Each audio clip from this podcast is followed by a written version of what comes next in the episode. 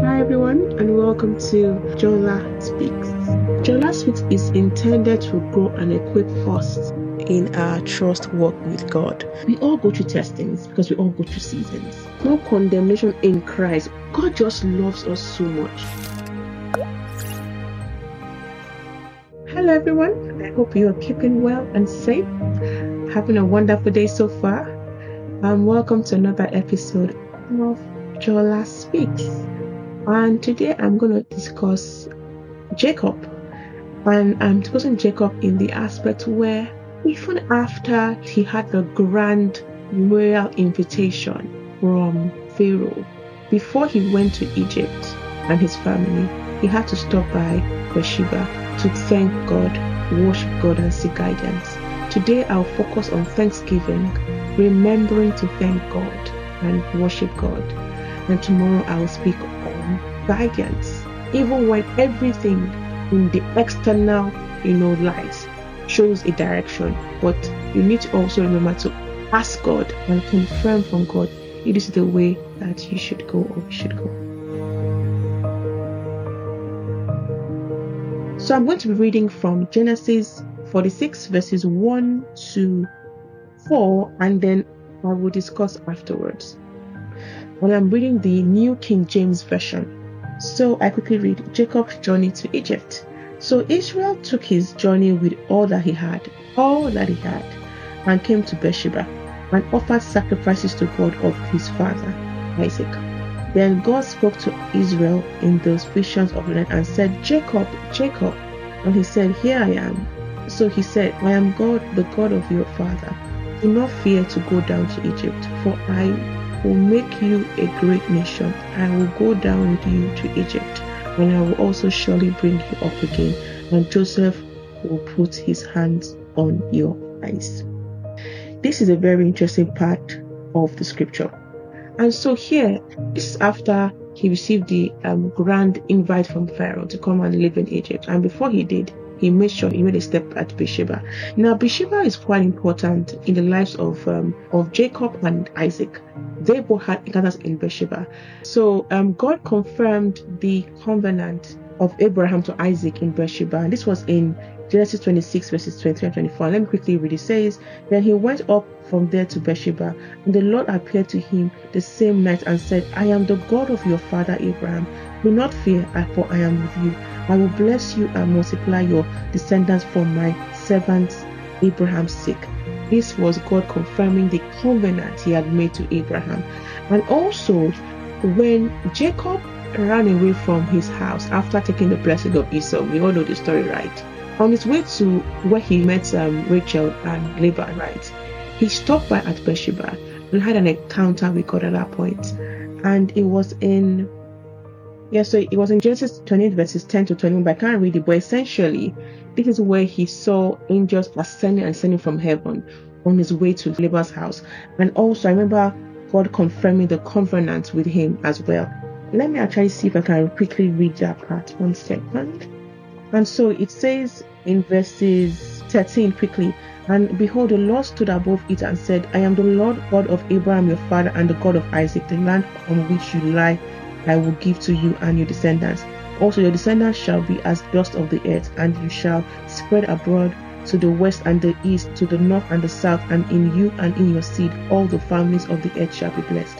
Behold, I am with you, and I will keep you wherever you go, and I will bring you back to this land, for I will not leave you until I have done what I have spoken to you. Now, this was in Beersheba, you know, so Beersheba was so important, and it makes sense why before um, Jacob went back on journey to Egypt, he went back to the same place that God has spoken to him. What I find so amazing here, and it's a very key reminder, is when God blesses us, blows our mind out of the park, like you know He did for Jacob and his family. Sometimes we forget to say thank you. We are so engrossed with the amazing blessing, we're so busy with the blessing that we actually forget to say, actually, God, thank you for this blessing to worship Him in spirit and in truth because it is, I feel like sometimes it's easier to worship God and thank God and praise God when we are in the farming season because we're like, oh God, we're still anticipating something. But when it now comes, we're like, okay, God, thank you. Quickly let me run. We don't stay and worship Him. and thank Him for the amazing things He has done. We don't give ourselves to worship and thanksgiving. It is so important. It is so important to have a heart of gratitude because you know, see, God sees our hearts. And with God, we can't hide. You know, people can pretend that say and pretend to thank Him, pretend to, you know, worship. But with God, we can't pretend. God sees us literally the way, you know, we are, the way our heart is, our very heart intent, He sees it. So, a lot of this time, we just forget, or we, we don't see it as important. We are so happy with what's happening, we forget, ah, God, no, thank you, bye bye. Meanwhile, God is looking at you and wondering, my child, worship me now. Thank me for these amazing things that I have done. But yet you are not seeing, because I've done these things, but you are not seeing and experiencing it now. And so today I ask you, have you thanked God for all He's done for you? I'm asking myself the same question. Have you genuinely, truly worshipped your Maker for all He has done and for who He is? There are two levels. It's for all He's done, thankful, thanksgiving, and worship Him for who He is. He's magnificent because things didn't blow our minds, right? All He's done. If we take a trip back memory lane, and I do sometimes, I'm so amazed about how God is. Even with us being amazed, we will still remember to constantly thank Him and worship Him for doing this mighty thing He's done. To stop and say, God, thank you. When you get that, you know, wonderful job, when we get that wonderful, you know, opportunity, wonderful assignment, mind blowing, like for example, Joseph, when he went to Pharaoh's house, when God helped him interpret the dream, it created so much opportunity that it was mind blowing to the point whereby his family is benefiting from it. Those opportunities, have you thanked God? Even the simple things. God saved saved you today from eating something that have caused you tummy pain. Did you thank Him? You felt a nudge you had, don't eat that thing, but you did not know that that thing have caused you some serious tummy pain. You don't know the little things that God does for us that we consider little because we don't see what's happening in the spiritual realm. We don't see, we only see what's the physical realm. We say, okay, God, you know, just aligns. Okay, God, thank you for today. Bye.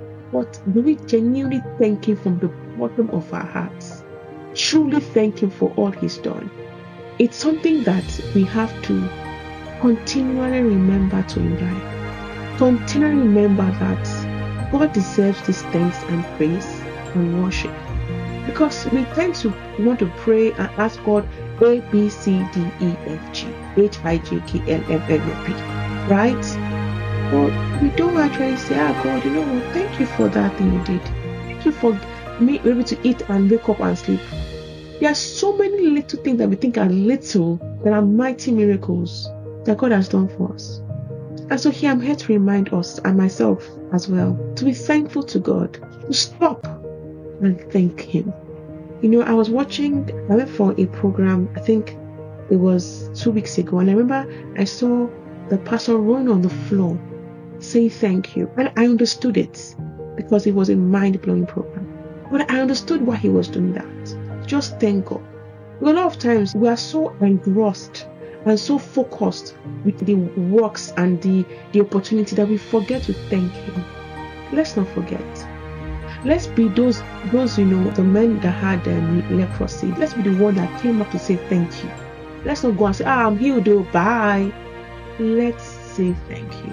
Because even in what I'm going into, you need God. Where you need God, right? God help us. So I'll stop here today, and tomorrow I'm going to discuss guidance and the importance of seeking guidance before embarking on a journey, no matter how external factors will make everything look so right and best and great. So thank you for listening to me today. I pray God gives us the strength. God reminds us to thank Him. But sometimes we forget and gives us a heart of thanksgiving, the heart to always constantly be thankful to God and even to ourselves, to people, to us as well. In Jesus' name we pray. Amen. Thank you for listening to me today. God bless you and I love you. Bye.